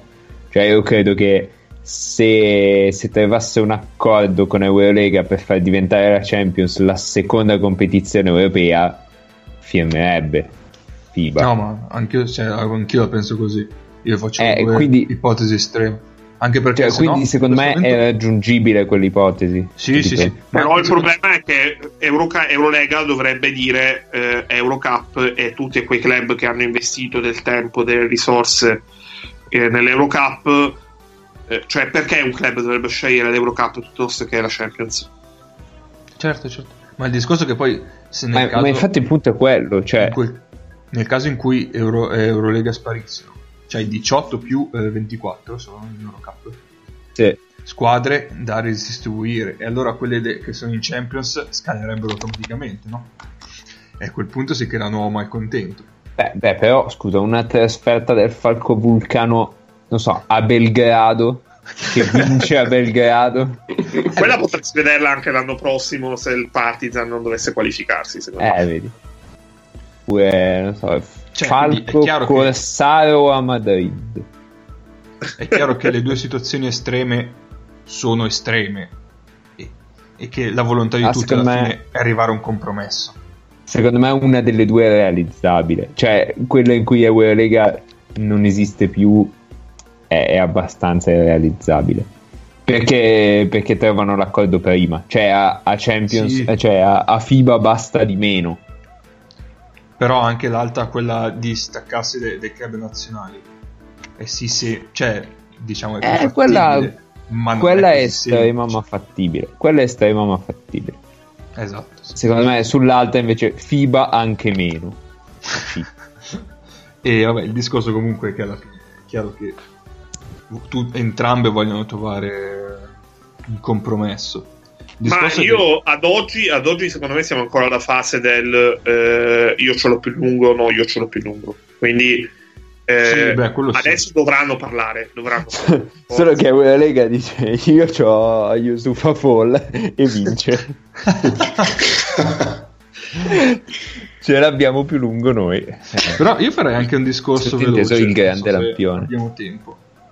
Perché alla fine tu, parte di tutto ciò nasce anche dalla volontà di FIBA di introdurre le finestre, se non buona parte. Non sì. tornano indietro.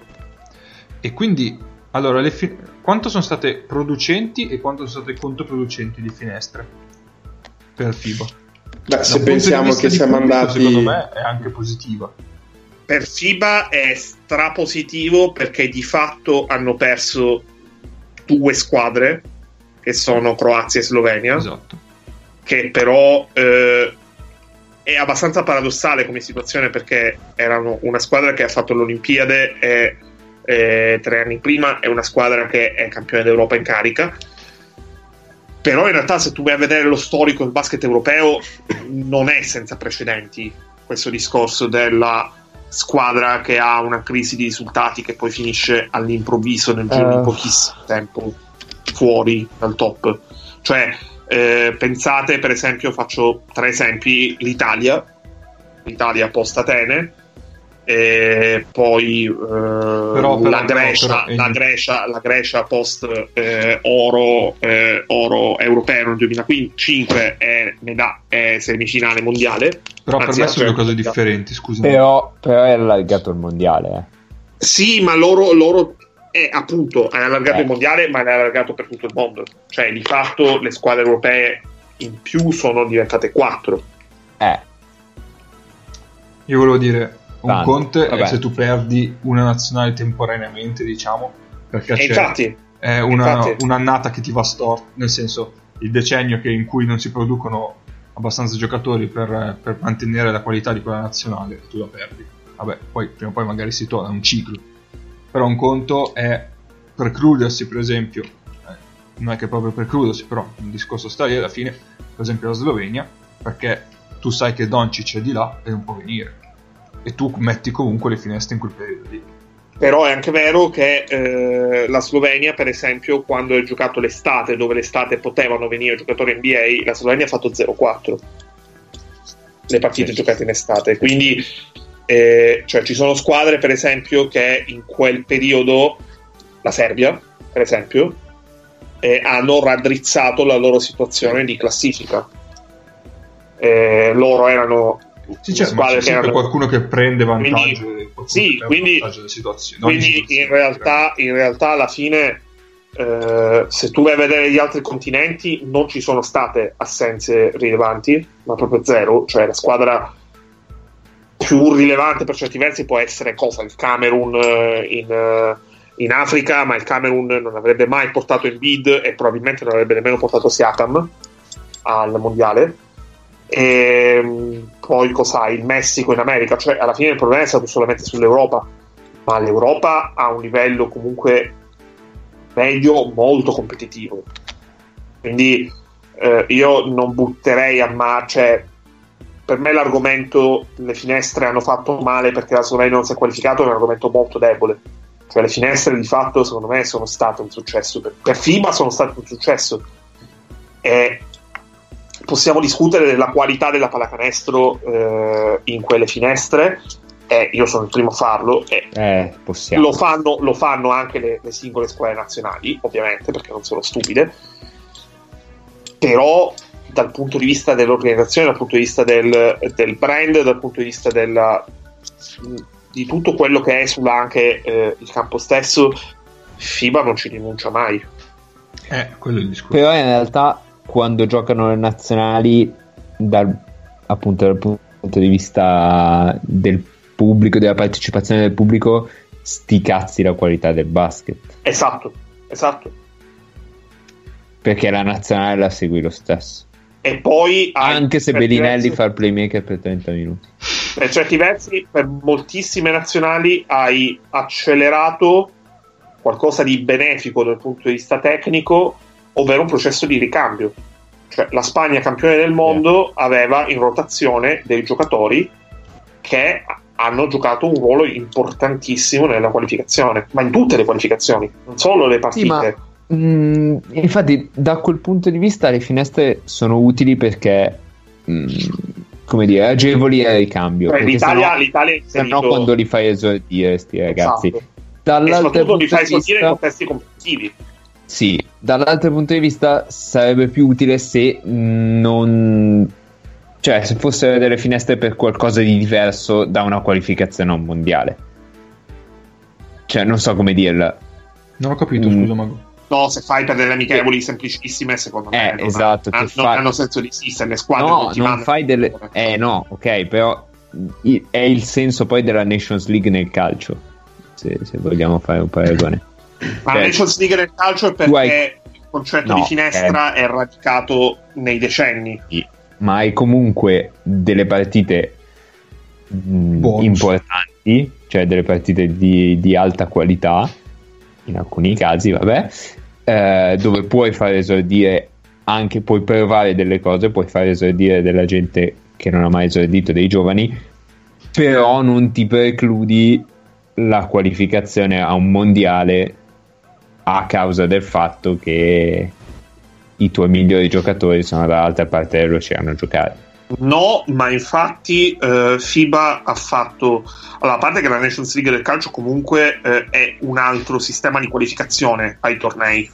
Sì, vabbè, però, Che c'è il playoff che cioè, c'è Sì. lì tramite Nations League. È ok. però ti qualifichi, cioè quelli, No, che, però- però quelli che vanno in FIBA finale si qualificano lo stesso. Però FIBA fondamentalmente con il discorso di dire alle squadre eh, io ti garantisco a due squadre per continente eh, la possibilità di giocarti la qualificazione alle Olimpiadi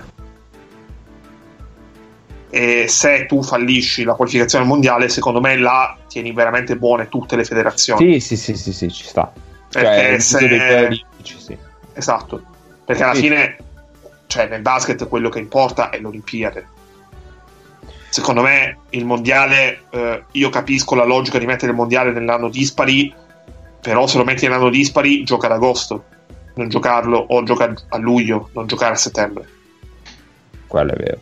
perché altrimenti eh, è, è inevitabile che nel momento in cui tu hai due stati in cui giochi eh, una a settembre e una a luglio, cioè l'estate, pri- l'estate 1 giochi a settembre, l'estate 2 giochi a luglio, i giocatori NBA a settembre non vengono.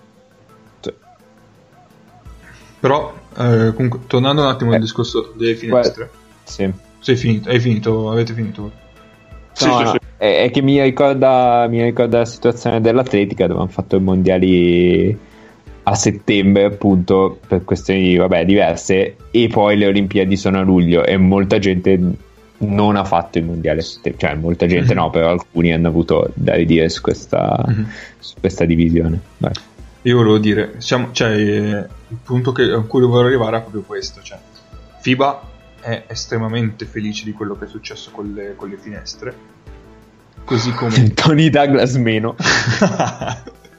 così come l'Eurolega è felice di quello che sta producendo. Beh. E quindi il compromesso si deve trovare tra queste due cose, per cui entrambe sono estremamente soddisfatte del lavoro che stanno facendo ed entrambe cozzano. Quindi, Mhm. per quanto si- noi stiamo dicendo che il compromesso alla fine ci- dovranno cercare di trovare, si deve trovare tra queste due cose ed è molto complicato. e secondo me vedendola così il compromesso più facile è non avere un girone unico in Eurolega perché se puoi Eh, giocare eh. qualche partita in meno due gironi Certo, però Ma lì ripensi, secondo me lì quello che non ripensi- vuole non è che dovrebbero tornare indietro No, no, lì ripensi totalmente il sistema. Secondo me tu puoi Eh, trovare lo un so. compromesso che potrebbe tranquillamente essere da un lato sì, solo però non una con 34 finestra. partite No, no, no, aspetta, aspetta. Da un lato solo una finestra eh, nazionali eh, all'anno, cioè durante la stagione, invece Sì. Sì. Per esempio, adesso la finestra dopo la Coppa Italia secondo me è perfetta. Cioè dopo la settimana delle coppe, la metti sempre a febbraio, diventa un appuntamento fisso, siamo tutti felici, shalalala, e poi è anche un- una metà stagione simbolicamente, qui- quindi anche dal punto di vista mediatico la puoi vendere bene. Quelle due partite di Eurolega le recuperi mettendo un doppio turno o anticipando l'inizio della stagione di una settimana. Quindi Sì. riesci a bilanciare il sistema, cioè puoi farlo e puoi farlo. Io penso che puoi farlo prendendo in considerazione questa stagione che ha i tempi contingentati perché c'è l'obbligo di finire entro il 10 giugno. Comunque vedo io la soluzione in una, vera. stagione, in una stagione normale dove il, torneo olimpico non inizia il 22 luglio, il 25 luglio, quello Mhm. che è. Vedo io la soluzione vera Mhm. è arrivare a 12-10 squadre nei campionati nazionali. Basta. Ma, e, e Ma invece, io direi e- 11. E se la soluzione fosse la sparizione dell'Eurocup invece? A favore della Champions League? Quello è, Eh, secondo me, è il finale, è il finale, cioè è il, lo sbocco naturale nel momento in cui si accordano per un compromesso e per lavor- tornare a lavorare insieme. Cioè, ok, vi diamo il, diciamo, tra virgolette, il pool di squadre dell'Eurocup, fate una, coesistiamo, una, coesistiamo, esatto, una Champions League. un po', ma a lungo andare l'Eurocup sparisce. Mm-mm. Eh, alzi il livello della Champions League, non diventa un'Eurolega, diventa un, un'altra Eurocup con il supporto economico che ha trovato FIBA, ULEB e, e se la giocano. Sì. No, ho detto che- Non ce l'ho questione inca- incastri tra finestre e Euro- Eurolega. Però Ah, beh, sì, quello non cambierebbe. Ma anche perché secondo me da questo sistema Eurovega, come diceva Ennio, fai fatica a tornare indietro. Questo sistema a girone eh, unico. non vogliono, Eh, sì. ma è chiaro, cioè, riduci la metà delle partite.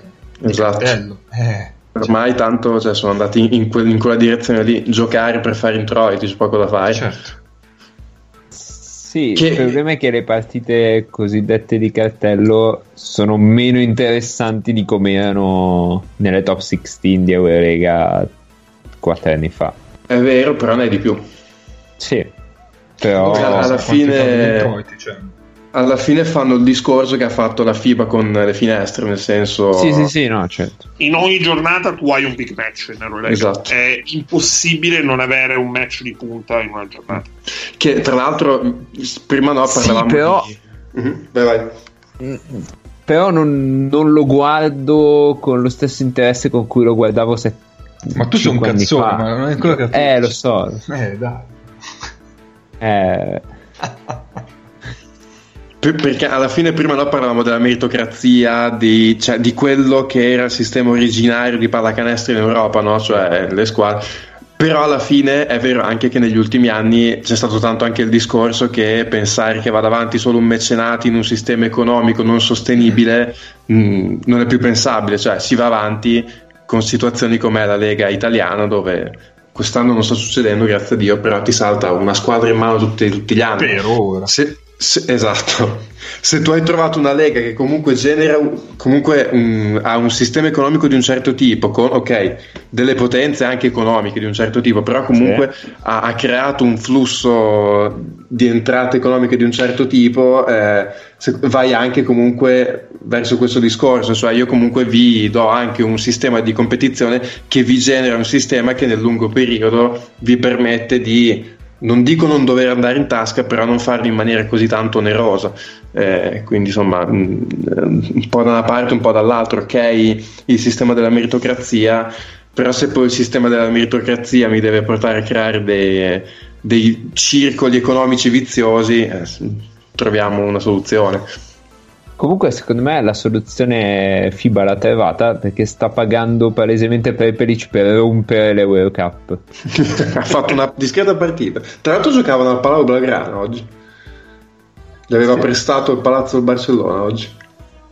Vero. Ha fatto 34-35. Ma non lo so, sta, 37, 37. 37, ecco. Come, facendo- come Alessandro Gentile. Come Alessandro Gentile. Sì. sta facendo veramente di tutto. Incredibile. Fa l'asse play pivot da solo. Da solo, sì.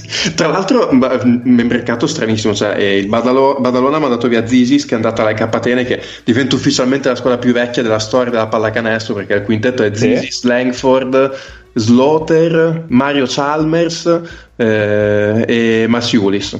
E il quintetto della io, Capatene io è quello. tifo, tifo tantissimo per una Final Four di eh, Champions League tra Sassari, AEK, Apoel e eh, Tenerife. Cioè, proprio se dovesse configurarsi io vado a vederla non importa dove sia ma vado a vederla che ci sta però comunque Zizi stava giocando bene a Badalona che tra l'altro insomma sì. se la gioca alle top 16 l'ha mandato via così non sono rimasto abbastanza sorpreso eh, eh, perché secondo me credono tanto in Jagers che, ah. che sto vedendo veramente bene mm-hmm.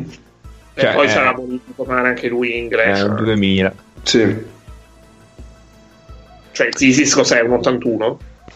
Eh, c'ha 37 Forse anni, dovrebbe avere. Secondo me 83, però. 83. Eh, eh, vabbè, sì, poi è vero, allora c'è anche Dimitri, insomma, sì, eventualmente gente ne hanno. Sì. Bene. Direi che ci siamo. Mago, il, l'ultima parte va la settimana prossima, siamo già yes. ore 40. Sì, sì, sì. Quando? 2 ore e 40? E la madonna. Un'ora e 40. Cos'è? Un, un colossal di Hollywood. Eh, però, il, però la parte, eh, l'angolo mago che non è l'angolo dell'istituto Luca sarebbe stato figo. Vabbè, dai. Eh, ma è solo rimandato. Così sì. impari a parlare. Eh, a parlare di Ecavola al tempo. Io avevo detto, cioè, Cappe, Cappe quando dice mezz'ora, ho detto, Cappe, mezz'ora... cioè, faccio, quando faccio il preambolo. Mezz'ora. Eh, no, forse, forse Io Marco, ho detto mezzo, eh. mezz'ora, cioè, mezz'ora devi spiegare chi è, eh, chi è Bauman. E eh, ripeto, vabbè. così impari a per passare dall'Eca alle Cavicius un attimo. Stai zitto! Ma scusami, Cappe, Cappe perché dici stai zitto a una voce registrata? L'hai messa tu questa voce registrata, Cappe. Il senso di live al pubblico, no? Perché cioè, aveva proprio la, la, la, l'inserimento perfetto di una voce registrata. Sembrava un effetto di Paolo. Io so già, cioè, sembrava un effetto di Paolo. Infatti, eh, Mago, perché non metti qualcosa di Paolo? Eh. La sigla, dai, mente di fondo la sigla. Cosa, cosa, metti di Paolo? Ho sempre paura perché ci sono le bestemmie gregoriane. No, eh, ma non le so riconoscere. Saluto, saluto. Non le so riconoscere, è un problema. Ciao.